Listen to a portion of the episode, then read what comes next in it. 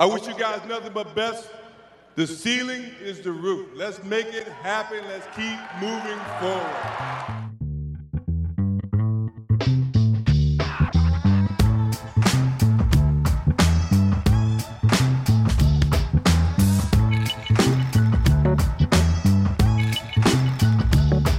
Wish you nothing but best. It's your guest. You booked the guest this time. You you lead. You drive the car. Well, the ceiling for this opener is already the roof, and we're there. We're at the roof, so I don't know where to go from there. it's Friday morning in Dallas, Texas, Yay, yay. Yay. And we are coming to you live in Cold, the past. chilly Dallas, Texas. I would say less chilly than it was before. See, I was in LA this week. It was like 75. Oh, so look I'm at having me. a hard time adjusting. Wow. I LA know. guy. I'm telling you, I, you see why people stay out there. It took you three sentences to start Yeah. bragging. I Well. see you with the green R on your sweater too, man. You were really trying to dunk on us. You're wearing a Mavs sweater. What's the difference? I'm That's repping my, true. repping my team. That's true. That voice, I'm wearing a Mitchell and Ness, so what y'all want? 1983 NBA All Star. Yeah. You're really showing your age, machine. now he's This just showing his hipsterism. This is I three wasn't years. there. Three He's- years he's a before I was hipster. born. Oh wow. So- Okay. Uh, that voice, well, that voice was Mike Marshall. I'm Bobby Karalla. The voice that you heard before, talking about bragging, being in L- L.A., working for the Ringer. He knows Bill Simmons. Cool. We're all we're all jealous of you. Is Yeah. uh, That is not cool, honestly. uh, we won't cut that out. Is uh, Very, very liberal editing on this podcast. Don't worry. uh, NBA voice, um, the guy you read on theringer.com. You follow him on Twitter, but he never tweets. Big draft guy, college basketball guy, NBA guy too. Dallas's own, one of my very good friends and favorite people, Jonathan Tjarks. Thanks. I just prefer staff writer. That usually gets covers it, but thank you. Staff for that. writer. Thank you for the big sell. I like that. Well, Shark Attack. Your responsibilities are are becoming more modern, right? You're doing more podcasts. Are Yes, you doing? We, Are you we doing? have we have launched one actually today. The corner three. oh yeah. Me, Danny Chau, Kevin O'Connor. It's Okay. just real efficient. It's like 25 minutes. A- Actually, it's very meandering. We just couldn't find a It's, name. like, it's it's a corner three. It's, It's hard be- to find a name for these podcasts. We were talking about that. There's so many podcasts. Very now. difficult. Yeah. But you have the you have the draft podcast too, right? Well, we're gonna. But that's just we're gonna called. incorporate that into this Oh, because like okay. it's 'Cause year it- round now. It was just called like the draft, draft, class, pod. Yeah. The most difficult thing, not just naming podcasts, is like how to like brand them and how to couch them. Like, oh, these two podcasts actually they could be the same thing. Like y'all Yeah, are doing. totally. That's pretty difficult. All Like- that's above my head. I just come in and drop. It. Like we had tapes, we had eight more podcasts we wanted to do, and we're like, why don't we just make that segments on different podcasts, or make it a Friday thing where It's we all thin get line together? for sure. It's It's it's weird on on how to uh, appropriate content and make it where Ooh, people there are like, that's good vocab. I yeah, like that. yeah. See, I, I sit in the marketing meetings. I listen. You Just don't culturally appropriate. That's the key. Circle back, working in silos. All the buzzwords. buzzwords. You know, I'd never heard the word silos more until you started working here. what did I do? Bobby's never been to Nebraska. Apparently. yeah, never. Come on, you get in touch with your roots. I don't know a lot about farming Never or been to Omaha? Uh, no, never been. I've No. never been in the state of Nebraska. That's one of the, I don't know, probably twelve or fifteen states I haven't been to. I've There's gone to a a big, wedding there's a big Omaha. Mavs fan contingent there, so you should step. Is there game really? No. no, my family's from Nebraska, so I go there all the time. Oh, okay. Okay, what part? Uh, over by it's called Hastings, or by Lincoln. Never heard of it. Ah, it's the CD store. CD store. Y'all are too young to remember Hastings. No. Yeah, that's before. I I'm the same remember- age as you, but I don't Oh, okay. remember the CD store business. Oh, y'all are too city to know Hastings. Then Yeah. Hastings is like Best Buy, but um, a little bit weirder, where you could like get shirts. Like okay, so like CD Warehouse maybe. That's Hastings. Okay, But okay. Hastings is huge. Hastings is like on a giant like strip mall center. One of the one of the spots is Hastings, and it is Oh yeah, humongous. I remember CD Warehouse. You come in like Yeah. get twenty bucks for your CDs, kind of thing. Yeah, yeah. It's like that, but they have movie. You can rent movies. You can buy your shirts there if you just need to get like a Wow. uh, Chemical Brothers shirt or something. And then uh, rent movies, buy movies, CDs. Sometimes they had instruments. Uh, so it was like Best Buy, but for uh, I guess 3A schools. This was like Hot Topic. a little bit like Hot Topic Okay. mixed with Best Okay. Buy. Yeah. Okay. Sounds like a place we need to go to, man. Shout out Hastings. Yeah. I'll take y'all to Hastings and Denton. oh my goodness. Okay. I'm down for that. Uh, so John has generously given us his time. He could be doing a lot of more important things at the Ringer. Apparently. Actually, no, I'm just here for Mavs practice. I I was here literally. I literally have to be here, so I might as well talk to you guys. Well, he generously donated his time to Uh-huh. uh, to join us today on the ceiling is the roof, and uh, we are talking CDs, but also Mavs basketball. Uh, the Mavs played Wednesday night in Phoenix, losing 121 to 100.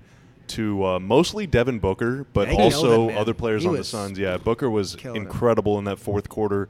Uh, scored 16 or scored 19 points on six shots, which is pretty tough to do, but he he found a way to do it. Yeah, because you see the box score, you're like, oh, they must have been killed. But then you watch the game, it was just Booker took over like the last five Yeah, minutes. Like, it by was himself. it was 102 to 97, and the Mavs had the ball, and uh, Wesley Matthews took a three and missed. The Suns got the rebound, came down and scored. Uh, someone hit a three pointer, I think Josh Jackson, to go up 105-97. But it it was very close to being 102 to 100, and the final score ended up being 121 to 100. So those last six and a half minutes were just Welcome outrageous. to the three-point NBA. It's a high variance league now. yeah, you make five shots, and all of a sudden it's a blowout. Yeah. It was such a weird game from the Suns' standpoint. Whenever you watch T.J. Warren just burying threes Chucking on him, you, man. He was confident too. It was like I like T.J. Warren a lot. I think he's a hell of a player, but I did not peg him as a uh, pull up in your face. Type I think dude. that must have been the new coach. Been like, this, Yeah. this is how we're doing it now. Yeah. You're gonna have to get on board. And then Josh Jackson, who I don't think is a great shooter at this point in his career. I think went three of four from Yeah. three. And then Isaiah Kanan or Cannon, I don't know what we settled on during the broadcast. I know Harp was fighting it, whatever the appropriate uh, pronunciation was. Uh, hits two threes in the fourth quarter. Well, I mean, their team changed a lot because they were starting a guy at point in preseason, Shaq Harris, and they cut him, and they brought in, uh, they played in Canada now. Like they've really changed everything like in a couple days. Yeah, well, I would have thought that Booker would have been the starting point guard and that they would start Jackson, but instead they're starting. I think that's Pretty probably traditional- what's going to code to eventually. Yeah. is that Yeah, and then obviously Booker in the fourth quarter went blue steel on everybody, and uh, it, dude, it didn't matter what the defense. Actually, did. I got a question for y'all. Like, I feel like that's what I want Luka to go toward. Just in terms, of, I want him taking pull up threes all the time. He did that. I mean, in that yeah, game, he I, took. I want him to like be a consistent pull up three point shooter. You want him to make them? well, I mean, obviously. yeah, because he took probably what four or five Yeah, he of took them. Yeah. four four pull up or step back threes in that game. Yeah, and I think he. I don't think he made any of them, but uh, no, he didn't make a three. Yeah, yeah, over but a couple of them rimmed out. I mean, I think by the end of the game, a lot of his shots were just coming up short. Yeah, and, yeah, and he started like stretching. I think he took one of those was like 28 foot step back, kind of fading back too, and that one was pretty short. Someone might have even blocked it, but yeah, I mean, I think that's your easiest way to get a shot off is to just pull up from 28 because nobody's going to guard you out there. Yeah, and I, I just think the way the league is going now, you have to be a volume three point shooter. If you're going to be one of the best players in the league, that's got to be part of your game now. Was Booker? I don't even remember Booker's rookie year because I don't know. I didn't think much They of probably him. won like ten games. It was he's been on some bad teams. Yeah, I'm just saying, like in terms of was he this like then? He was always a shooter, but he's just added the rest of his game around that shot. Yeah. that was always his thing coming out of college. He was a shooter. he only shot 34 percent from three that year. Yeah. which is crazy. He's added the dribbles, the passes. He's gotten bigger. He's still only 21. It's crazy. Yeah, he's still a baby. Yeah. But I'm just trying to think. I'm trying to make that parallel between Luka and Booker rookie year. You know, is it good to just have the green light? Because Booker obviously had the green light from day one. Yeah. Uh, in Phoenix, but that's a little bit different roster to go out there and just, you know what? If you can see the rim, and you can get your elbow up, go go at it. Have your shot. I don't know if Luka has that kind of green light quite yet, but he kind of it felt like it did with a lot of step backs, uh, a lot of shots that were just okay. If that goes in, it's a good shot, but the quality of that on the whole is probably not very positive. Yeah, and the thing with the step back three two with Luka is that because he's six eight and he has a pretty high release point. Mhm. I mean, he's he's shooting it at least seven and a half feet off the ground. So you really got to jump out there and contest. And as soon as guys start actually doing that, that's whenever he can shot fake and draw. a yeah, foul. that really opens the rest of your game. Yeah. Yeah, because I mean, a lot of the times he was taking ball screens and he just wasn't attacking. I think he only had, let's see, let me pull up my handy dandy uh, cheat guide here. He had uh, 13 rim attacks, which is actually a lot more than I thought he did in that game. But um, that's a lot. But if guys are going to be backing off, then he's got to he's got to be willing Yeah. to shoot that shot. For sure. Five or six of them were in transition, though, right? Yeah. Um, yeah, Booker. The thing he's so good at that me and Bob we were looking at this earlier is just him using screens and getting Yeah. you tied in knots defensively. I mean, Wesley did a really good job. I felt on him, and there was nothing he could do. I mean, sometimes the best offense I feel is going to beat the best defense every single time. Yeah. And the quality of looking at second spectrum numbers right after the game. So the quality of all the shots that Devin Booker took was forty eight point five percent. Is that bad? I don't know. Second spec. That's yeah, it's bad. That's It- bad. 48.5% is like your expected Uh, effective, yeah, ex- expected- expected effective Okay, field I got Yeah, so 45 is not great, right? Yeah, well, So that's, below. I mean, if you're talking EFG, the average effective field goal percentage is like 50 and a half, 51. 50 and a half? Okay. Yeah. So that- Um, that's like the shots he's expected to make. Yes. Given his shot selection, given his skill, or given the average NBA player. Average skill? NBA player. Okay. okay. So if you put robots out there, and they shot from this point on the floor. Yeah. This is how many times they'd make it if you program them to be average NBA Okay. players. Um, so 48.5 effective field goal percentage for him. He hit those, uh, his shots, his 21 shots that he took at a 71.4 effective field goal percentage. That is a plus 22.9. And the other thing too was nice was the Mavs started trapping him, and that's where he Mm. made the pass. and That's where you had TJ and Josh making shots, and that was really what won the game for him. Yeah, and that's at that point. I mean, whenever Josh Jackson's hitting threes, he was last season he was 50 of 217, I think, on three pointers, and T.J. Warren was 20 for 90. So I mean, you're giving, and I know the shots went in, but there was a lot of angst uh, on, uh, on among Mavs fans after that game, and a lot of it is just like, dude, if they're going to make those shots, it is what it is. They're going to be you a know? pretty good team. If those two guys can make threes, they'll be a pretty decent team. Yeah, and they're not going to shoot 75% all year, but like if they shoot 75% in a game, you're going to lose. Yeah. You know, you're they're because they hit six threes between the two of them. I would say And- the other thing that I noticed in this game is like not having Harrison Barnes. I thought like that just size on the perimeter. You could really see the difference because that Suns team's got a lot of big athletes on the perimeter, and the Mavs really didn't have as many guys uh, Yeah. Out there. When you take away your your best and most consistent two way guy off this roster, off any team really. I mean, outside of maybe like Golden State would probably be fine if you took KD off Yeah. the court, and they were last year whenever they took KD off the court, and maybe Boston uh, is the uh, is the example that kind of breaks the rule. But any team, you take their best two way player off, Especially if he's a combo forward like Harrison. yeah, exactly. I mean, he and the other thing is he's so sound offensively. Where I feel like the first quarter they didn't really like trust what they were doing in set half court offense. Um, but we're still making plays. Like Luke could bring the ball up, one simple screen from DeAndre beats his man off the dribble and dimes DeAndre up. And Dennis got to it after a little while, after kind of feeling like he was a little lost the first four to five possessions, pulling up at the elbow. I was like, if you're gonna pull up there, shoot that or kick it back out, or why don't why didn't you get the ball deeper? Because then it makes the defense rotate. But uh, yeah, it was it was a weird weird start for them. I felt, and at least half court offense, but the playmaking made up for it. And I don't think you can rely on that every game to just uh, let's generate 20 offensive points in the first quarter just from Luka just bringing the ball up real quick or Dennis bringing the ball up real quick. And But- that's where uh, Ayton for his. There are some takes out there about Ayton right now, but for his Oh, grades yeah. wasn't offense. They attacked him pretty easily on that pick and roll. It was, Yeah, it was they did. buckets every time. Dwight So Powell made hay, man. I think the the area where they missed Barnes the most was in the fourth quarter whenever Booker started like glowing because he was on Mm-hmm. fire. It's just there's something about being able to just dump it into a guy and letting 14 seconds roll Yeah, off totally. the clock Just and, and control- getting it's like a football, control the yeah. clock, Yeah, the you got to hand off three times, Yeah. and I know that what you know Barnes is going to be facing up from 18 feet, so a, a good season is shooting 40 percent on those shots, but there's not a lot of variance there.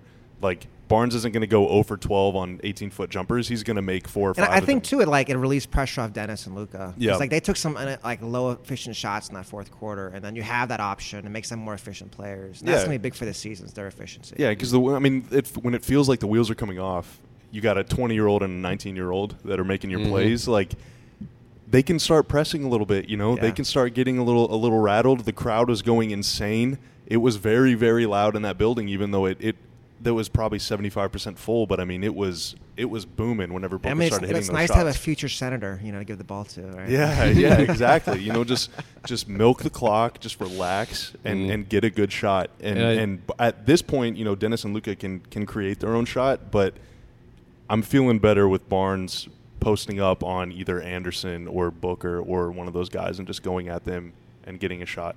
when it changes your defensive just perspective on the entire game because then Luka's not on Ariza for 35 opportunities, and Ariza actually played well. he for- did. I he mean, had a couple nice play. I didn't think he had. He had a couple nice drives. Yeah, he did. And you He put, did. I mean, I don't think that happens against Barnes. I think Barnes is pretty strong and pretty. Yeah, well, I mean, Luka's quick. going to be on the floor no matter what. I think Barnes' minutes would come from Finney Smith, who was probably the best defender. He on played floor well. For the He Mavs. played well. He played really, really well. That's a plus for sure. Is getting him going. They need some more size in the perimeter. Yeah, and he had a good preseason too. I mean, and, and shooting, I, f- I don't know what he shot in that game. I guess I got to pull up those I think he made a couple, so yeah, he he made made a couple threes, and, and- threes, yeah. he ran the floor pretty well. five. And two was for he? five, ten points total. Hey, dude, you go Um, two for five every game. That's the key for Finney. Just make enough threes to stay on the floor because he does so much else to the team. If he can just Yeah. be even on offense. Great Yeah. rebounder, great defender. It's just yeah, can I can I play you for extended minutes? Uh, and the key to that is knocking down open threes. Yeah, there was a stretch where he covered Anderson on one possession, and Anderson was trying to back him down, And Finney Smith was like, "Nah, you're not doing that. Anderson this." didn't do much in this game. He, Yeah. he didn't have to do much. at Yeah, all. he didn't. He didn't. Um, and he forced Anderson into a tough shot. It might have even been an air ball or a block or like a shot clock violation. And then a couple trips down after that, he did the same thing to Booker. It was like, dude, in isolation, like you just can't. If you cannot go to Finney Smith in isolation, then that is going to be a big win for the Mavs. And I think too, a, a guy like. Booker, at least if you put length on him, at least it makes a shot harder. Because Mm-hmm. like Booker's taller than Wes, he can just shoot over him. But Finney can at least put some size on him. Yeah, the tough part about in the fourth quarter, because they were they would start with Wes on him or with Finney Smith on him, and then Phoenix comes at a screen, either Yeah. Ayton or one of their wing players, and it would force someone into a switch basically. So the Mavs, I think, started anticipating that, so they would put Dennis on him or they'd put somebody else on him. But then whenever they if, if Booker's bringing the ball up the floor and he doesn't see Wes on him, he's not going to call for a screen. He's just going Right. to he's just going to take that guy one on one, and that's where I mm-hmm. think like you just got to tip your hat to him because you're gonna you're gonna live with giving him a 30 foot pull up. And I mean, I think too with the Suns, you're seeing a difference. Like, who was their coach last year? I don't even remember. Uh, they fired Earl Watson? Yeah, I think got fired. It was Triano. Was it Jay Triano? It's like I, you can see already with uh, Kokoshkov. I mean, who knows? But you could see in game one game coaching difference. They played so poorly last year. They felt like a much better run team this year. Yeah. One thing the Mavs did do that I really liked actually was uh, late shot clock, late quarter situations. A lot of the time in the past, they just run like high fours. So they'll have Dirk come set a screen for JJ or Barnes come set a screen for Dennis. In this game, they had either Dennis or JJ with the ball, and then they would have Wes come up and set a screen. So you're having a wing set a screen for a guard Yeah. instead of a instead of a big guy. And uh, that just kind of creates some confusion, I guess, because if they switch, then you're probably getting an open three for Wes. If they don't switch, then you're having a, a driving lane. And then they, how got, they got some good possessions. How much of did. Luka post in that game? I want to see some of that too. I don't think When that he gets a- posted up when once he gets at a all. guard on him. I, I didn't see him, notice I want to see him post. Yeah, guys. Phoenix is a tough team, man, because they have so many wings. Yeah, there they're were, not- there they're all really big. Yeah, there were no Yeah. size advantages Yeah. anywhere. Yeah, Ariza was on him a lot. I noticed Wes posting quite a bit. Like Wes Yeah. posted a lot. Yeah, like Booker would fall asleep and He's, just he scored, I think, two or three times in the post. Yeah, the one the one I remember from the first quarter is Booker's just for some reason five feet away from him, like on the block, and Wes is on the wing, and uh, Luka brings the ball up, and Wes just literally just steps right in front of Booker, seals him off from the basket, and they have to foul him like immediately, like three seconds into that possession. Um, but Wes is pretty smart whenever he, especially with a guy like Booker, who. Okay, it's obvious what his skill set is, and it's not on the defensive end of the court. And he kind of just, I don't know, he falls asleep for three Yeah. seconds at a time. Wessel Wes watches. He, I swear he just like keeps his eyes on his defender like uh, ninety percent of the time on the offensive end, waiting for the dude to kind of just lull himself to sleep and then post him up. And I think that's something that he can do right now that can kind of replace what Barnes does because Barnes can do the same thing. But um, do you want my overreaction of Uh-oh. game one across the league? First off, there are no overreactions. at the game. Every reaction is a good reaction. That's what makes it so great. Appropriate reaction. so we talk. Y'all were talking about switching defenses, um, and whenever Booker would bring the ball up, and he realized there was anybody but Wes on him, he would just kind of like do his thing. This happened a lot in the Pelicans Rockets game, game one, where the Pelicans Oh, I scored, saw that one. Yeah, scored they crushed 'em. 131. Um, and a lot of it was really simple stuff. It was like forcing a switch. Yeah, on- Randle and Davis. yeah, Randle and. Davis Yeah. forcing a switch where like Ennis would have to guard Anthony Davis, and then whenever they came to trap or they throw a big, like people were smart enough, Jrue Holiday or you know fill in your blank Pelican. Yeah, he had a lot of open layups. I remember Yes, that. Yeah, he did. And Davis would pass out of it. I think we're getting to the point where if you don't have the roster or the capability to be a uh, plus switching team, I think offenses are good enough right now. And given they've been doing it for a couple of years, coaches have a playbook now and have a you know a philosophy for it, where they can take advantage of switching defenses. Yeah. If you aren't three good defenders across the board, um, I think too, it's like for a while it was a post up league, pick and roll. Now I think it's pick and roll into post up. That I think is maybe what you're kind of talking about. Mm-hmm. Yeah, yeah. I watched the. There was a cool cut up from um, the score, which is like I think a Canadian site, but they had like a breakdown of AD's game, Anthony Davis's game, and how every single switch that they would make onto him, they had an answer for. And yeah, he's one of the best Yeah. top five players in the league, so it's kind of unique. But I think if you're not a team that can roll out three plus defenders at a time, And you saw with Houston, they don't have those guys anymore. Yeah, they're running that stuff with like Carmelo and Right. Michael Carter Williams. It's not working. so Would have been well. nice to have Ariza for Yeah. them. Would have been nice to have uh, Luke. yeah. Yeah. but if you don't, if you aren't a plus defensive team on the switching end, I think teams they've solved it. they've solved switching defenses at this point. I feel, and that's my overreaction of game one. Well, I think it's more like you have to have good players still. Yeah. Like a scheme is not going to make up for you not having the players to run Mm-hmm. it. it. That's not going to work. That happened in the Mavs too. I mean, Ayton got a couple baskets because Yeah, they switched yeah. a guard onto Yeah. him. So Phoenix actually was running a lot of stuff. They were running like um, not really weave. I mean, they were running a lot of handoffs into give it to Ayton at the free throw line or at the elbow, and then have a couple cutters move off Yeah, him. I mean, and he's, it's he's impossible a, he's to a jazz, switch those. He's a jazz guy. Kokosh, that's where he comes from. Yeah, Snyder. I mean, you can't you can't switch on quick stuff like that, you know. Mm-hmm. And when if you can't switch but you're trying to, then that's whenever you just get burned. You get Mm-hmm. smoked. Yeah, and teams are. I think they're. We've gotten away from take the first easy shot you see into. They have some discipline to them, and they'll work the switch. Like I saw Luka got posted on Ayton late in the shot clock, and it was just a matter of okay, realize what you have on the switch real quick and find a way to get the ball there, and it works out where Luka fouls Ayton, Ayton still makes the basket, and it's a and one. That's just really good coaching. Yeah, and Yeah. the key with that too is like having the shooting to make you isolate those mismatches. Like the Lakers game last night, like they just didn't have the shooting to do that, Mm-hmm. and that's that I think is going to be a big separator too. Which I've already seen the last few years, but to get that stuff working, you've got to have the shooting to make it work. And if you don't, you end up like Minnesota. Carl Town gets like five shots in a game. Yeah. That was bizarre. That box score. So Minnesota was playing San Antonio, I think right before or maybe even during that Mavs game. And then you get out of the game and you see 112 108. Okay, Towns must have he played 22 minutes, got 9 shots. Fouled out, and then like Rose got like 12, 15 shots. Yeah. Butler got like Jimmy 30. Butler got 23. He played 30 minutes. It was funny cuz before the game there were reports that Thibs was going to play Butler in like shorter stretches. That was a That's they shorter stretch. Yeah. 31 minutes is shorter stretch, huh? So yeah, so Minnesota comes to town tomorrow. That should be Um, an interesting game. Yeah, Really they're they're actually playing tonight at home. It's their home opener against? Cleveland. Cleveland, okay. Yeah, and and Cleveland just played last night, right? Or did they play they played Wednesday? two nights ago. Okay, um, so Minnesota's playing tonight, opening the season with a nice three games and four nights for that team is pretty tough. And I think it'll be nice too because it's gonna be so much emotion in that game with the crowd and Butler. It's Mm. gonna be whatever happens tonight is gonna be really carried over. I think tomorrow. For Yeah, them. and just mileage, man. You open the season in Texas, you fly home to Minnesota, and then you got to come right back to Texas. Are they in San Antonio? Yeah, that is yeah, weird. That's yeah. really weird. So they're they're they'll be in town tomorrow night. What are some things? I don't know. From the first game, it's tough because Minnesota doesn't have someone like Booker necessarily. But what are some? differently, yeah. yeah, yeah. What are some things from the first game that you hope will be maybe fixed or cleaned up in the second game? What are some things that maybe the Mavs weren't able to do that hopefully you will, they will be able to do? One thing I'm this game? curious to see. I guess we'll hear about Barnes stay in practice, but he's not going to play tomorrow, right? Yeah, I think the goal for him, uh, I believe it was Rick Carlisle who said in Phoenix that they want him to have a full practice today if possible, uh, in hopes of being able to play on Monday. So that's if- that's Chicago. yeah. So I, if I you don't look think at he's gonna be able- Minnesota, I think it'll be interesting to see because they got they start Towns, Taj, Butler, Wiggins. I'm assuming Luka's going to guard Taj Gibson, right?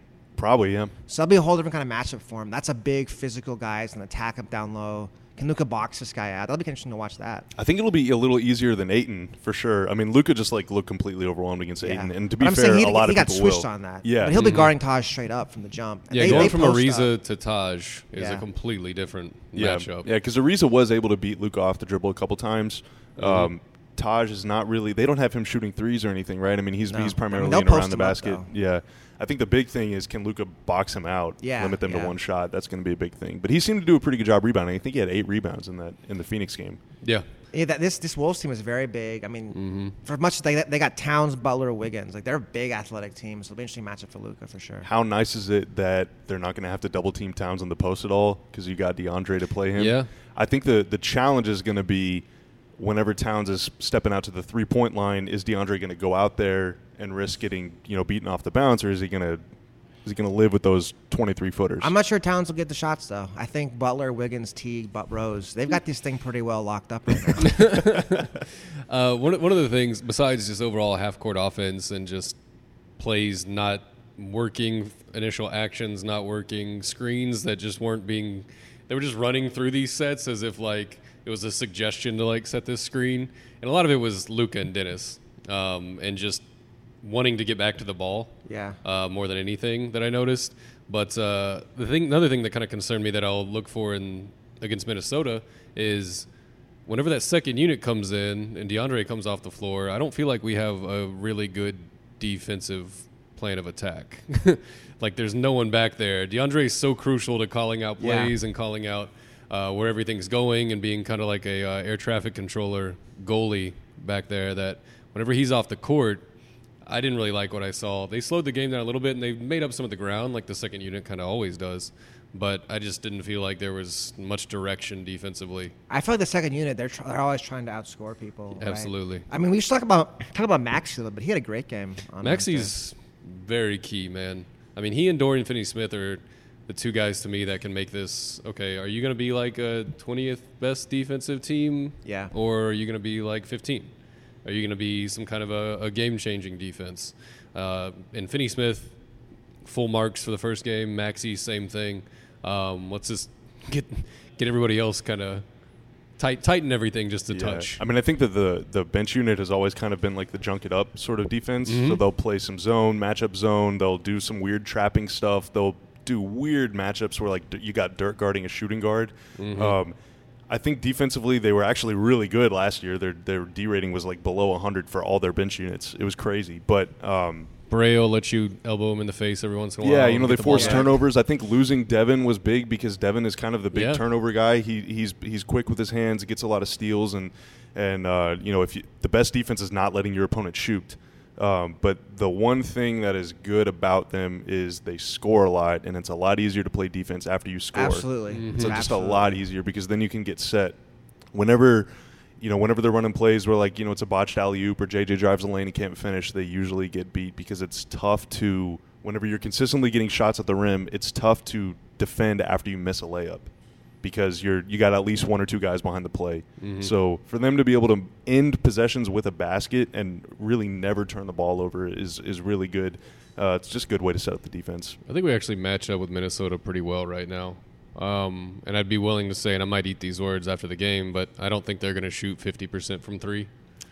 I would hope not. It They don't. Sh- they don't shoot many threes. They Right. don't, their only, their best shooter is a post player for them is Towns. Yeah. They don't really. It's a weird team. I do want to see. I think to me, what I want to watch also is like I'm guessing Jimmy guards Luka, right? Jimmy Butler's probably gonna guard him.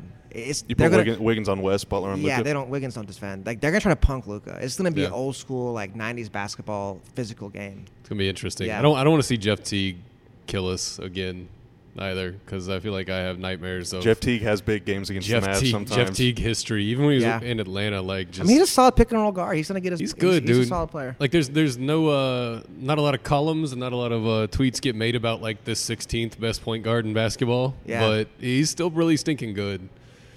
Yeah, and I he's have good nightmares about Jeff Teague with the Hawks. I mean, dropping, that's like, a guy to me. 32. Like I want to watch. I want Dennis to watch from and Mhm. learn some of those tricks of the pick and roll. Teague is he's just a pro. Yeah. Yeah. Now Towns is for as amazing as he is on offense, and probably the best offensive center in the league. Maybe I don't know. I'm not I- I really think into rankings. He's incredible. Yeah, he's up there with He's amazing. I mean, he's like 50, 40, 90 on Yeah. the verge. Um, defensively, the Wolves have not always had the. You the just gotta go the at best him. Yeah, you have roll. to go. Yeah, so that's where it's going to be. If you're Dennis, if you're Luka, if DeAndre sets a screen, go hard and look for the roll man. I mean, The weird thing about you- like the- you- I'm thinking about these matchups. So they're probably going to want to put Taj on DeAndre for pick and roll defense. That leaves Jimmy on Luka. Is KAT going to guard Finney Smith? It's a we- it's gonna be That's weird tough, man. matchups, man. I don't know really what's tough. gonna happen They have to hide him. because they're, they're playing too big. It's gonna be really interesting to see how that's, this plays out. Yeah, well, so I guess it depends. You know, do they switch a lot? What do they do? Do they go no, they, underneath they, screens? Thibs likes to drop the big, Sag 'em push off? to the sideline. Oh, yeah, He you're icing, right? school. Yeah, he loves that. Okay, yeah, because I mean, if you're switching, you don't want Town switching. Yeah, they're not- they're not gonna be switching. You know, or Taj. So, Yeah. yeah, um, yeah. I mean, I, I guess uh, the best way to beat the ice is to to pop your screener, right? So, I mean, do you have Lucas set screens for Dennis? I would love. to I mean, see if you're that. treating this as a playoff game, you're going to do that. But I think just generally, you got to yeah, get game gotta, two, getting yeah, a rhythm. You, gotta- got to get gotta used to coming off the rhythm under for what- screens. Yeah, you know? I think I think you're right about that. Yeah, you got to get some good timing with those guys and everything. And and DeAndre was able to roll pretty well. He had 11 points in the first quarter. He was he was Yeah. he started off hot. I, mean, I will say fourth quarter maybe you do. You want to get a W in your home opener. So Yeah. fourth quarter you might see more matchup specific stuff happening. Yeah, well, I mean, in the fourth quarter in Phoenix, it was the bench unit for like the first seven minutes. Mhm. It was the Jalen Brunson show and Dwight Powell. I mean, Dwight Powell is your leading scorer in that game. He had a good game. He had Yeah. a really good game. With 16 and five off yeah, the bench. yeah, and you know that Towns is going to play probably 40 minutes uh, unless he's in foul trouble. Yeah. So Yeah. you know, Powell is Powell is the kind of guy who even if you're a plus post defender, he's still going to get a bunch of And a I think bunch too with Powell, like sometimes when I think about Rollman, I'm like, oh, Rollman rolling the rim, catch a dunk, it's easy. But Powell, he does so many nice like one dribble plays where he finds cracks. He's hard, man. That roll, he's incredible. He's gotten it. so much better at finishing Yeah. too. I remember in in uh, 2014, whenever they made that trade, like right at the, I think his first game, he had like six points or something. And uh, I remember I was texting you. We were like, we were super hype on the Dwight Powell. Yeah. Uh, so so I feel vindicated for uh, I remember that because it was like back this then. trade's going to be Dwight Powell for Jae Crowder. That's what you're talking about. That's what it ended up being. But Mm-hmm. uh, yeah, man. I mean, he showed flashes back then, but yeah, he's become so so good. And I'm I'm trying to think of like because he's 27 and uh, or 28 now. I don't know. I don't know how old he He's is. 27. He was a four year college Yeah, player. yeah, this is fifth year. Yeah. Yeah. So uh, for him to kind of have like the breakout season at age 26 is pretty rare, right? I mean, before that he was just kind of like your your marginal backup big man and. Last year, he was the most efficient rollman in the NBA. I Well, I mean, I what, what are some that- other examples of, of guys doing that? To me, that just say, speaks to Carlisle. And his, his like, I think when people think, oh, this guy's a great coach. Part of me, maybe the biggest thing is like, I'm going to find roles for my players that's going to make them the best version of themselves. And that's where Carlisle really excels. You look at like Brandan Wright. He kind of like fell out of the league after he left Dallas because guys are trying to do too much with them. They couldn't fit him in the role that makes sense for his game. And Rick is great at that. He just finds he finds a perfect role for a guy and he makes it work for him. Yeah, and I think there's usually with guys like that, and you know, Maxi's probably the next one. Is the next example, and Finney Smith might be the one after that. Um, he has a long-term plan for these guys, Yeah. um, like Dwight Powell, and it was kind of curious whenever he got the contract he did. Like the fan base didn't quite understand it, but Rick understood it. He knew, okay, if everything works out, you know, 75 percentile of you know most outcomes that I want from this guy, then that contract's going to be, you know, a bargain year three. Whenever he's the most efficient pick and roll big um, off the bench in the league, and so I want to see what like Powell interests me. Number one, just I think we know what he is. I don't Yeah. think you can change a ton of what's what's in Dwight Powell's basketball the only DNA. thing is if he can shoot the three, but Shoot I the mean, three he's not even consistently. taking. He doesn't take a lot He of them hasn't had anyway. to. You know? He I mean, usually does he, doesn't does he to. switch? How much does he switch on screens, Dwight? Uh, not as much as Maxi. Like with Maxi, you're okay with Maxi guarding wings and guards because Mm-hmm. he, he's quick enough to stay in front of them. Um, the one thing that they do with Dwight every now and then that I like is they'll sometimes have him like blitz the screen. Yeah, and I trap. remember that. He, they I- won a few games with him doing that. Yeah, remember yeah, that. I like that a lot. So he's just kind of as more of like an activity guy. But Yeah. yeah. switching. I mean, but you're not switching a lot against backup guys anyway. That's true. Usually, second units have like one guy that they go to, and otherwise you just kind of Mhm. play straight up. Although in the Mavs case, you play zone. But Dodo and Maxi are the next Dwight Powell guys to me. And I'm not trying to run Dwight Powell out of town. I'm just saying, what's the long term plan? Okay, you've had two years with Maxi now. You've had what two plus years. But the thing with like, I Finney mean, I feel like with D, D, I guess Dodo is that what we're Yeah, calling Dodo. him now? Yeah. Okay, sure. I, like, think the I, I like to call him Finney. Yeah. But Okay, the thing with Dodo is like you can kind of see, okay, three and D, six eight. But Maxi, like I'll, I'll see stuff I, I didn't know he could do that. Like Mhm. his stuff, like he'll surprise you something when he can pull out of his. How old is he? Uh, He's 27, 20 28. Yeah, t- I think 20. He was 26 last year, so yeah, I don't know mean, if he's turned 27 Six yet, eleven. but- He was shooting. How many threes did he shoot last year? He shot some. He shot him confidently last night. Yeah, he did. Second half of the year, he was way better. I think he was above 35 percent. Yeah. Yeah, it was, it was Um, kind of up and down. They shot. They. I mean, they've talked a lot about him He was making two his for sh- two last night. Yeah, Yeah. he- and those look good too. They were Yeah. like real confident, and just chucked it. Yeah. They've they've talked a lot about changing his shot from a line drive to something that more resembles like a normal three point shot.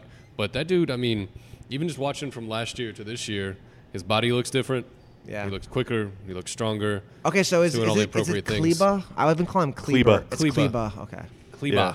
Yeah, his uh his last 13 games last year, he shot above 40% from 3 hmm Yeah. But I mean, it, it was kind of it was kind of. But he's he's putting more arc in his shot, and that's going to be something that he's got to have to do if he's playing with Powell because Max Yeah, is a good roll man, but you're not rolling if Powell's on the floor, sure. Uh, or if DeAndre is. I mean, if you're you're definitely going to be the second best roller like always. And Mm-hmm. I think that's what's, I mean, like, not nice, but like with Dirk out, okay, now I'm going to give a chance for Maxi to show what he can do. Because obviously, Maxi right now is in the Dirk spot in the rotation. Yeah. So we'll see what he can do with it. Yeah, I mean, he's not going to mimic exactly what 41 can do, but They're definitely not going to respect him the way they do Dirk Yeah. either. let's give it a go for two weeks. Why don't you try it? You know, Yeah. let's see But you I mean, score- and then, like that's the 10 fun thing with the NBA season. Sometimes there's it's long, a lot of games. It's like finding those smaller things in the season. Okay, this Mhm. is Maxi's time. Look who's going to do this role in the next couple Yeah. weeks. Yeah, and at the end of this season, Finney Smith free agent, Maxi free agent. They restricted? Yeah, 'Cause they're they're both young guys? restricted. Oh, Yeah, that's 'cause they're- yeah, they're on rookie deals. So, but that's going to be like I feel like.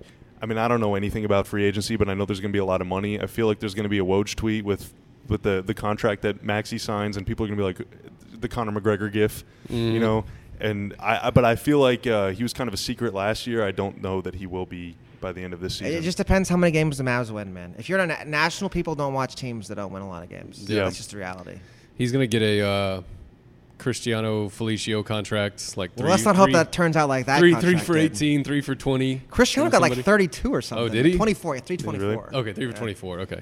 Um, yeah, I was, No, no, no. He got 432. There's- really? Yeah. There's going to be a lot of money. It, it's a going lot to of be money out like there, yeah. you know, July one at 12.00, and uh, Timofey Mozgov signed a Well, sixty-four because there's a lot of teams clearing out two max contracts, but the Clippers, the Nets aren't getting two max contract guys probably. So Yeah. someone's looking. Well, there's that only money. so many max contracts Yeah, to go for sure. around. someone will try and uh, Al-Farouq Aminu us. yeah, 1201, just come in. Oh and be man, like, that was a brutal Three one. for 30. yeah. Man, he's great for them. Done. is really ah, he'd good. be nice to have. I mean, starting power forward every Yeah. single night on a playoff team. yeah. Him and Jae really good. Crowder same summer, I think, right? Both those guys, or was that, or was Crowder the year before? I think Crowder's year before. I think. I think the Celtics just re-upped him when they traded him. I don't Yeah, think yeah. They, they, were, they, yeah, they At the extended him. Yeah. yeah. Yeah, that's Yeah. two good wings, man. But yeah, all of a sudden, I mean, if you fast forward and say like opening night next year, the Mavs still have Dennis Luka, they still have Dorian Maxi. Whatever happens with guys like JJ, Dirk, Devin Harris, guys that are in the last year of their contracts who are kind of older, like all of a sudden you have I mean, this, is, Even this if is Maxi's a not- transition year for sure. Yeah, it I could look very different next season. yeah, Maxi Mm. might not be a starting player, Dorian might not be a starting player, but every team needs eight good players, Mm. you know. So uh, the fact that they obviously you hope that Dennis and Luka work out better than those guys.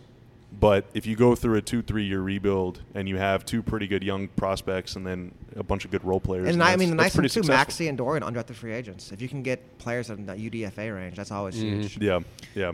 There's been a. I, I'm probably the worst at this over the last 36 hours of just nitpicking things because we only have one game to look at. Yep. You know, there's not evidence of anything else at this point. Freak out Friday, man. Let's Yeah, fr- yeah. And yesterday, when I started rewatching the game, I was like, uh, I don't like any of this right now for long stretches of the game.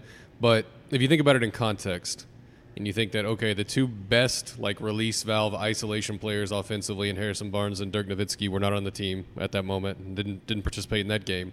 Uh, Phoenix is not going to shoot plus fifty percent from three every single game. You're not going to shoot eighteen percent in the first half and it's just a really weird game happened in front of them that I don't think they were prepared for. And I don't think that initial offense is going to look as disjointed as it did in the first quarter, where Dennis gets around a screen and he stops his dribble at the elbow, and I'm like, did you expect something else to happen? Like, what happened on this play here? And just in general, I saw Rick um, talking to Luka after I can't remember which possession it was. It was it was a pick and roll. It, w- what turned into a DeAndre Dennis pick and roll, but Luka had set up uh, set up the initial action by getting Dennis the ball, and then he just kind of went and stood over there in the wing, and he keeps looking at Wes as if I'm supposed to do step two of this play, but I can't remember what it is.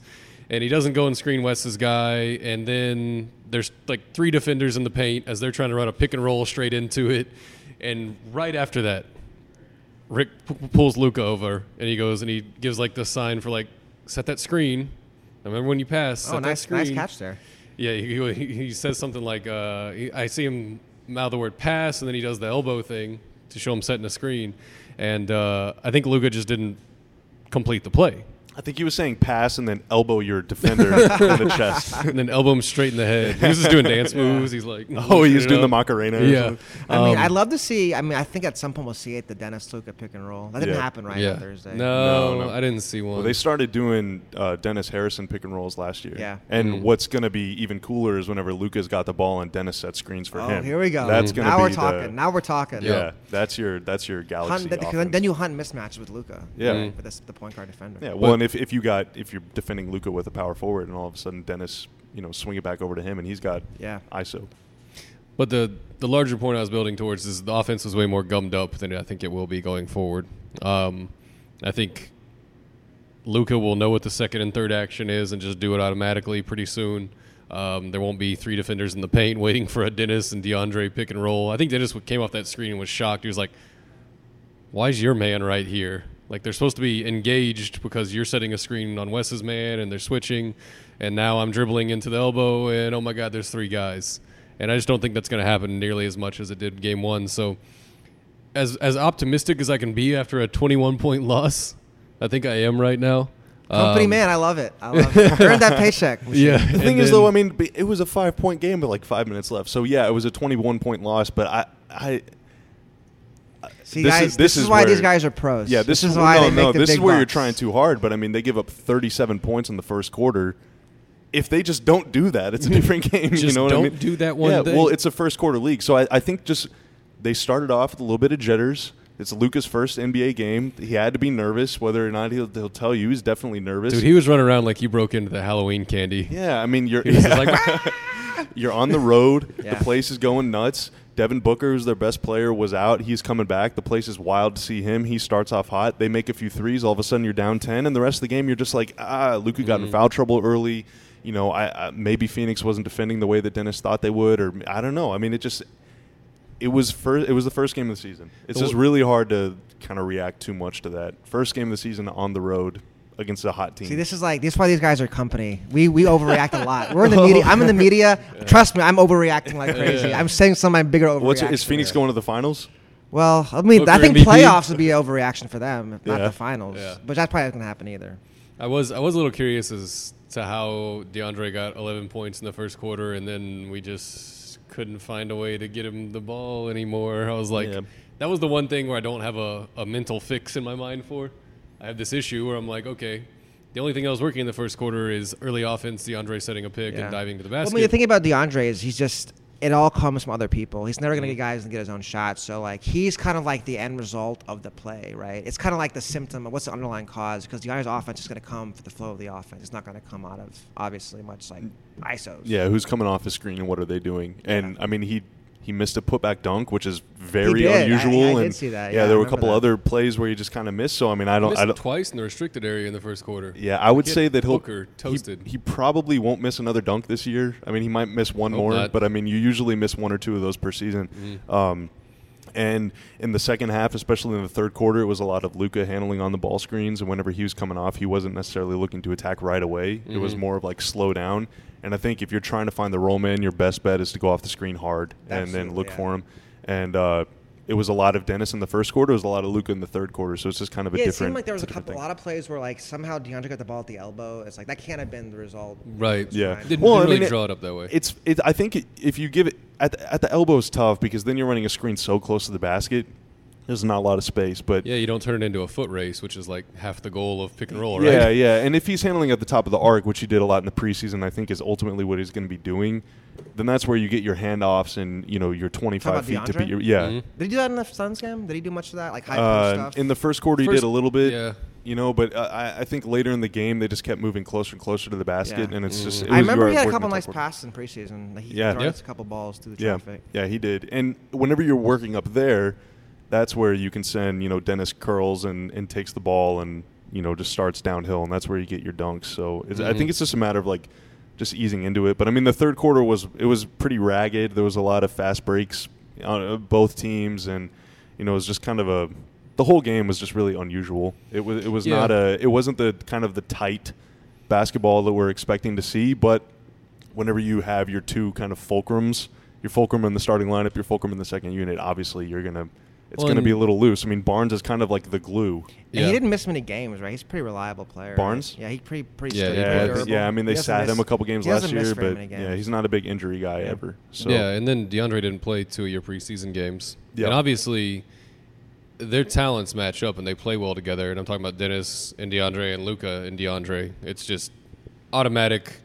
You do this, I need this from you. Like it's just pretty simple. Whenever he sets the screen and he rolls a natural two-on-two defense without any help from a guy tagging or anything like that, eh, there's not that many units that can stop that. So you saw that a lot, and it was effective, but still, it was a little disjointed in the half court because I think DeAndre missed two of the preseason games. Barnes isn't there, Dirk isn't there, so it's just. And we we we worried about this going into the game. I was like, Phoenix is going to give them a fight. It's especially if Booker plays. This is not going to be, you know, your normal uh, borderline playoff team playing against the Suns. It's not going to be that um, because of just how disjointed this preseason's been for the Mavs and only having four games, traveling overseas. Yeah, the China thing is big. I remember. I Yeah. remember someone telling me last year the China teams kind of started slow at the start of Mhm. the next season. Yeah, what happened to Philly? I mean, Philly against Boston. Obviously, Yeah. Boston's a really good team, but I mean, I think we're kind of almost overthinking it. Luka and uh, Dennis combined to go 11 of 35, one of nine from three. They had only two free throws between them. I mean, that's like if you're going to be taking 35 shots, you got to make more than 11. Yep. You have to find a way. If you're I, mean, going to take to me nine that's threes, the you got to thing make more for than this one. whole season is their efficiency. Yeah. Like, that's going to determine everything. Is how efficient could those two guys be? Yeah, Mhm. and whenever you go 11 of 35, you're not getting a lot of offensive rebounds. So that's 24 defensive rebounds, 20 defensive rebounds, kicking out, going in transition, and making something happen. I mean, that's that is a lot to. And you have two, def- Dennis and Luka, two guys who are 20 years old. They're not going to be the best defenders in the world. So if you're missing shots, you're going to be giving up a lot of points the other way. And looking at their um, qualitative shot selection, like so we talked about Booker earlier. He outperformed his shot selection by 23 Yeah. uh, percentage on um, effective field goal percentage. Dennis underpo- underperformed his shot selection by 24%. Luka underperformed his shot selection by 25%. So that means they're missing easy shots. Mm-hmm. Booker is hitting hard shots. Yeah, That's tough. That's yeah, tough no, to that's win. tough. I mean, that's and you I guess also, I mean, let's let's be honest. Booker's what year four? Mm-hmm. You know, these guys are year one, year two. Like, there's a reason Booker's making what thirty million dollars this year. Yeah. You know, you- you're in year four of the league. You, there's that's part of it too. Yeah, I hope they look like that in year four. Yeah, but and hey, I mean Booker's first year, Mm-hmm. not that good. Yeah, He he might have looked like that. Yeah, know, and everybody and the hype is like to a level where um, you want them to be like borderline all star players at this point, but we're just not good with patience. Like normal point guards make the all star team at what like age twenty five. Yeah, Yep. year four or five. Yeah. I think it's like it's a lot like with Lonzo last year. I always call it like the national media, like the eye of Sauron. like the eye of Sauron's going to focus on a team for like two weeks, Mhm. And then everyone's this big deal. Then it's like, okay, we lost interest in this. We'll go somewhere else. And Luka right now, I mean, it's a big story. He's a big rookie. You know, it's going to be all the attention. Well, and hey, if he averages 10, 8, and four, that's a pretty good season. But Yeah. you look at you look at top picks, especially top European picks, their career debuts not that good. Yeah. I mean, just usually rookies their first game they're not very good. Mhm. And Dennis second season. He missed a bunch of games last year, or not a bunch, but he played I think 69 games. So he's still kind of like in his rookie phase of first 100 games of your career. I mean, whatever. But if they go out tomorrow night against Minnesota and they combine for 40 points, then everyone's going to be like, "Oh yeah, back to normal." Well, I Right. think uh, really, one game. no matter what Minnesota, we got to get well game on Monday, Mm-hmm. Chicago. That's going to be the game. Like those dudes don't play any defense. That'll be that'll be the one. If you want to have a good time, watch them. That that Monday game will be fun. Yeah. Y- Who was who did Chicago play last night? I watched the second half of that game. they were up, they were down by like Philly, 20. Philly- yeah, they were down Philly by 20 to Philly. That was the game Yeah. before the Lakers game that I was watching. Yeah, yeah. Yeah, Philly Uh, dropped the end of- 127 on them, I think. Chicago's so weird. it's such a weird team. It's a weird team. They've already benched Jabari. yeah. I mean, Lauri got hurt, and they still benched Jabari. Yeah. Uh, it's a lot Oh, he's, he's coming there. off the bench for them. Yeah. So their starting lineup, Chicago's was uh, Well, Cam- Dunn was out. That's where they were really screwed. Who's that? Dunn was out last night. Oh yeah, uh, Cam Payne instead of Dunn, but Dunn would probably be back. Uh, they're starting Zach LaVine and Justin Holiday with Portis and Wendell Carter Jr. Oh, also, a fun storyline contract here. Bobby Portis. He had one of the highest field goal rates in the league last season. that ain't slowing down, baby. He had, Portis. 20, he had 20 and 11, man. Yeah, I mean, he's gonna get his shots up. I can Yeah. Get that promise money, you that. Bobby. Yeah. Hey, Get I- that money. I'm trying. I'm trying. we had Jabari off the bench, Antonio Blakeney, who can shoot too. He will get his He'll shots get his up shots for sure. up, yeah, yeah. between them and LaVine and Parker, I mean, they got a lot of guys that are shot hunting out there. There are a lot of guys. So that it could be a high scoring. It'll be a game. high-scoring It'll game. be it'll be They a were fun they game. were down so much that Philadelphia basically turned the entire fourth quarter into Oh, the false thing. Let's see if we can get Markelle Fultz some confidence. Yeah. And yeah, he made one three, so everyone's gonna meme it. And uh, oh, Markelle Fultz first made three of his career. Yeah, he missed six other ones. I will say, I, I will say, I, there's a lot of Philly fans at the Ringer, and they are fully freaking out about Fultz. They Dude. are, they're in complete panic. they right were now. begging for him to like take over that game or just score more than four points in the fourth quarter or just do anything. And I think he scored. He had like one layup. And that made three in the fourth quarter. They were begging for it to be the Fultz shows. I mean, it's crazy. Now I remember he couldn't we, do it. we went and watched Markelle. Yeah, yeah. And he was so confident shooting threes that I remember. I remember Dude. thinking this guy is a pro. He's just stroking off the dribble, and I don't know what happened. That I, he got bit by a spider, like in Reverse Spider-Man or something, something like that. Because that Freaky dude, Friday thing is what it was. Yeah. some, some out there's like an eight-year-old kid just stroking threes right now. Yes, just living his just best life. it, just destroying it. Like R.J. Barrett stole his his ability or something. Um, no, it's it was weird because I'm because I want you know I want every player to like be as good as they're supposed to be as their draft position because then it kind of lines up and although across the league you can make sense of it, but dude, they were begging for Markelle Fultz to take over that game and just do anything. Yeah, but it was Yeah. still only like his 30th career game or something. Yeah, it's- I mean, you it's- know, it's I a- mean, you by gotta- the end of the year, it'll be different. I think. You know, Rick Ankiel figured it out, kind of. So. Yeah, well, he Rick well he Ankiel. changed from pitcher to Yeah. center fielder, right? He, he had a Yeah. pretty good He career. was leading the minors in home runs that one year. Yeah. He's actually making a comeback to pitch. Uh, Is he really? yeah. Good for wow. him. Yeah, I I guess you get- you need a bunch of flamethrowers in the bullpen Yeah. these days. Um, yeah, I don't know. You got any? Well, okay. So I, I did want to ask you this. Um, I, I don't know if you want to veer away from Mavs talk, but my question is not necessarily Mavs related. Uh, a lot of the stuff you do is draft content for the Ringer. Um, the Mavs obviously have traded their pick. It's top five protected, so the odds of keeping it are pretty low, no matter Well, what the record is. though. Now Yeah. it's it's if you're in the lottery, it's all. I don't know the exact numbers, but it's way more even than it used to be. Yeah, yeah. So I mean, even if they they could go f- whatever forty-one and forty-one and be the nine seed, and they still might get in the top five just because the odds are. I think so now it's f- the. F- I think there's four. I think the worst team is one guaranteed the number five spot. So the first four picks now, I believe, are open. Okay. I Okay. don't hold me yeah, to and I think though. if you're like the eighth or ninth pick, you have like a fourteen percent chance to Yeah, win the lottery. so it's, higher. yeah, it's much higher now. So no matter what happens, I mean, uh, people are going to be paying attention to the lottery no matter what, and to, and to the lottery talents. So. Uh, question I have for you: Everybody knows who Zion Williamson is, and R.J. Barrett, and Cam Reddish, and a bunch of these other guys that are toward the top of the board. But Is who a is Hassan somebody in there or a Nasir? Nasir Little? Nasir Little, Nasir UNC, yeah, yeah. Um, who is the, a guy that's like not in the top five? Maybe the twelfth best player, fifteenth best player right now. Who that you're really high on that may end up being like a Mikal Bridges late riser. Okay, I got a guy. 10. I'm actually doing a profile on this guy. Is DeAndre Hunter at UVA? Yeah. So He was a sixth man of the year last year in the ACC. He didn't want to show what he could do because UVA UVA runs the slowest pace in the country out of Yep. 51 teams. So he, awesome. he they don't he never got the ball. He didn't know what he could do. He got hurt at the end of the season.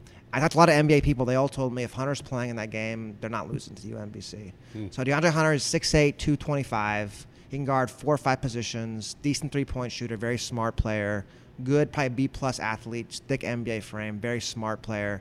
I think he's gonna have a big year. He's he's, he's one of my favorite players in this draft. Is he like a, a, a wing or more of like a big? He's a wing. He's like he's like He's a, a six eight two twenty five. I mean, he's a, he's a big wing. Like he's guarding Marvin Bagley last year, but he can also guard Lonnie Walker. I mean, he's a very versatile. I really like this guy. I talked heard a lot him. about him. He's a really nice kid. Like you'd love him if he came over here. he's a really nice kid. You sound like such an old Yeah. man. I'm an old. now. I'm my 30s now. He's 20. yeah. Um, is it going to be like most drafts where the top 10 is just one and done guys, and then your Gafford starts lining up, your DeAndre Hunter, your Carson Edwards start about I mean, 10? there's not much excitement this year after those Duke guys. There's only, like, the- right? I mean, we'll see. It's so we don't know right now. That's there's a there's a couple international guys this year. Sekou Doumbouya. Um, it's a lot more open this year than it usually is. He's playing Oh, in the French league, right? Yeah, yeah, yeah. But there's only like the Duke guys and like Nasir Little. After, after that, it's really up in the air. Well, then right now. Jontay Porter. I know you really liked him I liked last him. year. Yeah. It is like a sophomore draft to me. Like I feel like there's going to be like Gafford, Jontay Porter. Is Carson Edwards a junior? I forget. I I'm- love Carson Edwards. He's by a the little way. guy, but I yeah, wanted him to good. come out last year and just be like, "Go undrafted and let's sign. Let's get that guy." It sounds like the student council president. I mean, he kind of is, yeah. but he's dude. He's like, uh, I don't know. I watch him and I see like Barea levels of driving people crazy, but then he'll just like jump up and tomahawk the ball. he's like maybe six foot tall. He's May, like six yeah, he's not even that. He's he's, five- a, he's a jumper, 10. big athlete. dude. He is a tank for a little dude. Where's he, play? I, I don't. I've, I've never heard of him. Purdue uh, is Carson Edwards. Uh, Daniel Gafford is Arkansas. DeAndre Hunter is UVA, and then Jontay Porter is Yeah, Missouri. Daniel that Gafford, he Jontay was- Porter is the younger brother of Michael Porter Yeah. Jr. And He he falls Yeah. under um, this weird draft thing we do now, where if you're a little chubby, you get knocked down the board. And I'm like, go get the fat guy. I can make him lose weight. totally, I've always absolutely right on that. You Go can get make Draymond. You can make bigger guys lose weight, and guess what? You have to make skinny guys gain weight too. Exactly. So That's- it's that's kinda more all the difficult to me. Yeah, I think too. uh, One thing, like right now, like, I'm looking at the 2018 draft. No one's talking about Trae Young at this point last year. This Yeah. stuff changes a Very lot true. over the season. So we'll, we'll just. I mean, it's always fun. The draft is fun. It always changes every year. SGA was not being talked about till like March, and he went number Mhm. 11. So People Jerome were talking Robinson. about Knox was- all year. I mean, no one was paying no one's attention. talking about Knox at all. Yeah. I mean, Yeah. right now it's just so early to say. It's just there's no way to know. People always say, "Oh, this draft class is weak." No one really knows. Like, who knows? Dude, I, We'll I watch like the games. I like the older dudes. Maybe it's just because I've seen them already, and I haven't seen R.J. Barrett or Zion or um, Nasir Little. But like, I don't know why Gafford didn't come out. I don't know why Jontay didn't come out. And I don't know why Carson Edwards. I think they didn't come got out. scared of all the bigs because it was such Really? a big, heavy draft. That's That my sense. suspicion. yeah, just like the year before, it was a guard heavy draft. Yeah, The uh, the new. Are you up on the new G League rule? I heard about. it. I don't know much about it. So basically, guys that would have gone to college and would have been one and done type dudes that are just you know clearly this is I'm going for a career in basketball. This is not a me going to get a degree type thing. They're going to offer those type of dudes contract to play in the G League. Yeah, 125k. 125k. I think that the overall ins and outs of it doesn't interest me that much. I don't think any of the great players are going to do it because they're going to say, Yeah.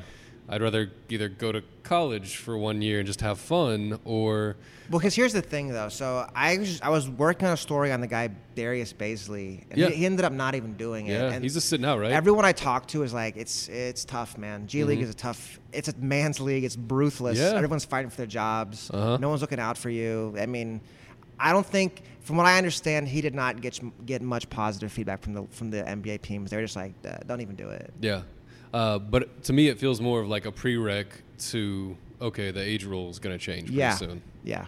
That's what that's what it's it's step one of like a four step thing of in a couple years, 2021, they're going, okay, if you're 18 or 19 by the time you're what is it like September or something like that? Is that the rule? I don't even. That's what it Right. used to be. Um, then you can come straight into the league. And there's guys now. I'm, I I want to watch in the G League is Anfernee Simons. Yeah. So he was a fifth year IMG IMG guy. He took this loophole where he went to a prep school for a year. Then he went pro after playing basically high school basketball. Got drafted by the Blazers at 24. Maybe he's good. Like I don't know idea. I'm curious to see how that turns out. hmm Mitchell Robinson stood out all of last Shout year. out all last year. after year. Western Kentucky. Yeah. And another guy like that, Mitchell Robinson and Billy Preston. He was Uh-huh. caught up in the uh, car in the whole NCAA thing. He Okay. played in Bosnia and he went got undrafted. Now he's in Cleveland. Well, PJ Okay. Hairston kind of did that. Too. I mean, although he played in college, but Yeah. he did Mhm. the the G He went to- thing he was in Dallas. Yeah, he went played for the Legends, Legends. yeah. yeah, played Yep. pretty well. He had a couple forty point games too Mhm. against the RGV Vipers back when There Troy go. Daniels and Robert Covington were in the G League. Bobby's deep cuts right here. Dude, Really? We're, those in the- were the we're in the deep cut Yeah. segment of this Those podcast. Troy Daniels and Robert Covington on the same G League team. They got up threes. They shot so many. They're in the league now. It worked out. Yeah, yeah, no, for sure. IMG Academy is something that always interests me. People that go around the country, like uh, my buddy Mike Palucci, he loves talking about. Oh yeah, he's in Dallas now. I had yeah, lunch yeah, with him the other day. Yeah, yeah. Um, IMG, Another another humble brag, John. Yeah. Did you have lunch with him or did he have lunch with you? Uh, I IMG always interests me, and I haven't seen. I didn't realize uh, Simons just went there fifth Yeah. year. Well, Isaac did it too, but then he went to Florida State. But he was thinking about doing it. Dwight Powell went there. Oh, he IMG. did. Yeah, Interesting. That's because he's from Toronto, so I, I- I guess he just wanted to go to All the Canadian guys kind of go south. Yeah. Yeah. Yeah, and there was a like birds for the winter. Exactly. Yeah. Exactly. There was a there was a running back from Denton Guyer that literally just checked out. He was like Noah Cain's his name, and Yeah. uh, he was started for Denton Guyer, rushed for like 1,200 yards. Next year, sophomore year, like 1,500 that summer. Whoop, mom's sending you to IMG, my guy. How'd it work out for him? Is he, is he there now? He's good, yeah, Okay. yeah. He's still good, but I mean, he's like you know, it's the best of the best of the best across the country from high school. Yeah. Um, so I don't know if he's number one in the depth chart or whatever, but he'll be he'll be drafted. Uh, Where's he going to college? Does he know yet? I don't know yet. Into the mic, John, if you don't mind. Oh, sorry. Uh, okay, so we do have to go to practice here in a few minutes. Yeah. Uh, John, are there any uh, takes, hot takes, or self promotions? What do you think of the Lakers? I'm worried about them, man. I'm worried about them. Not I, I feel like I feel like they don't shoot threes. They don't play defense. Uh, they're gonna want a lot of shooters start shooting threes. That's Yeah. tough. It's early though. I mean, we say the same thing about the Cavs every year that LeBron was there. They don't play defense. They don't play defense. Those Cavs shot threes though. Yeah, shot they a did. lot of They did. They did make a lot of threes. Yeah, but they, they scored. The Lakers scored what 118 points last I mean, night. that's the thing, though, like, and they, they made gave up- seven threes. That's the thing. It's like that's a tough way to live your life. I mean, they could do it. They're skilled enough to do it, but it's not going to be easy. Well, their pace was almost 120 for most of that game. Yeah, it was crazy. It was. That was that was so much fun to watch the It first was five fun. minutes. It was fun to watch. It was dunk. It was Dame dunk, JaVale McGee dunk, Dame dunk, two times LeBron. Like it was insane. yeah, dude. basically Portland. They had to take Nurk out, and they put Collins in. That kind of slowed it down. Yeah. He had six blocks. Zach Collins. My guy Collins. Collins Hive. That's Yeah. I feel like okay. So uh, uh, you know, everyone loves Luka and Ayton, but man, I feel like that Dennis draft is just going to be like, That draft is stacked. Dude. yeah, there's it's so insane. many good players. Like in that every draft. player in the top ten pretty much has hit so far. Yeah. Fultz is kind of the big mystery, but even he's, he and uh, is- even Malik yeah. Monk had a big game opening night. I mean, it's Yeah. a, that draft is ridiculous. Yeah, the draft is crazy. That draft is crazy. It'll be a where where you win kind of thing. Um, okay, yeah, John, where can people find you uh, on the internet? Obviously, you don't go there, but where can they find your TheRinger.com. Spectre? The big thing is we're starting this podcast. Me, Kevin O'Connor, Danny Chau every Friday. The corner three. So check that out. Can you subscribe on what? It's on the iTunes, Ringer everywhere? NBA show. It's part under that umbrella. Okay. So we do a Ringer NBA show. I'm not on it, but every day there's one podcast generally. Mm, okay. You can always find John's work at theringer.com. Great website. You can find uh, his ghost on Twitter at Jonathan Tjarks. Yeah. Uh, Machine, what do you got? Shark Attack. Uh, nothing. Just rate and review the podcast. Um, Saturday is the home opener, so tomorrow. Party in the Plaza at five. If you want to be out there and have some Is fun. it, is it going to be cold? What's no, the weather's supposed to be really nice tomorrow. Oh, that's nice. It's Um, Clearing up. So it's a big blowout party, 5 p.m. on the plaza. Uh, come hang out with us, and then home opener against the T Wolves and see how we do uh, in that. But um, yeah, Will Bobby be signing autographs on Saturday? Is No, I don't think anyone Bobby? wants to meet me. That that is not true. We all know that's not true. No, the thing I'm we'll be happy is offering autographs. I'm paying people to let them sign my stuff. uh, yeah, Mavs basketball Saturday 7:30, Monday 7:30 against the Mhm. Chicago Bulls. So hopefully it'll be two wins for the Mavs. Uh, cor- right this ship or whatever the we are in whatever it the now, metaphor man. is. I couldn't tell you until about 30 minutes ago what day it was today. Yeah, I was gonna say I'm already in that. I'm already in that phase of my life. Is like it's crazy. Uh, and then big week next week for the Mavs. You got the Bulls. You got the Hawks. Trae Young, and then you Oh, got uh, yeah, you're going that going. national TV? ESPN. Yeah, game, ESPN, Oh, and then you're going to Toronto to take on uh, Kawhi Leonard and those guys. So Mhm. it's gonna be a fun week of basketball. Uh, John, thank you for joining us, man. Appreciate it. Read everything that John writes. It's always good. Listen to everything that John says. It's always outlandish. Thanks for having me Uh, on. I got some snacks out of it. It was Yeah. pretty Oh, got absolutely. yeah. yeah. Continue being best, man. Nothing but best.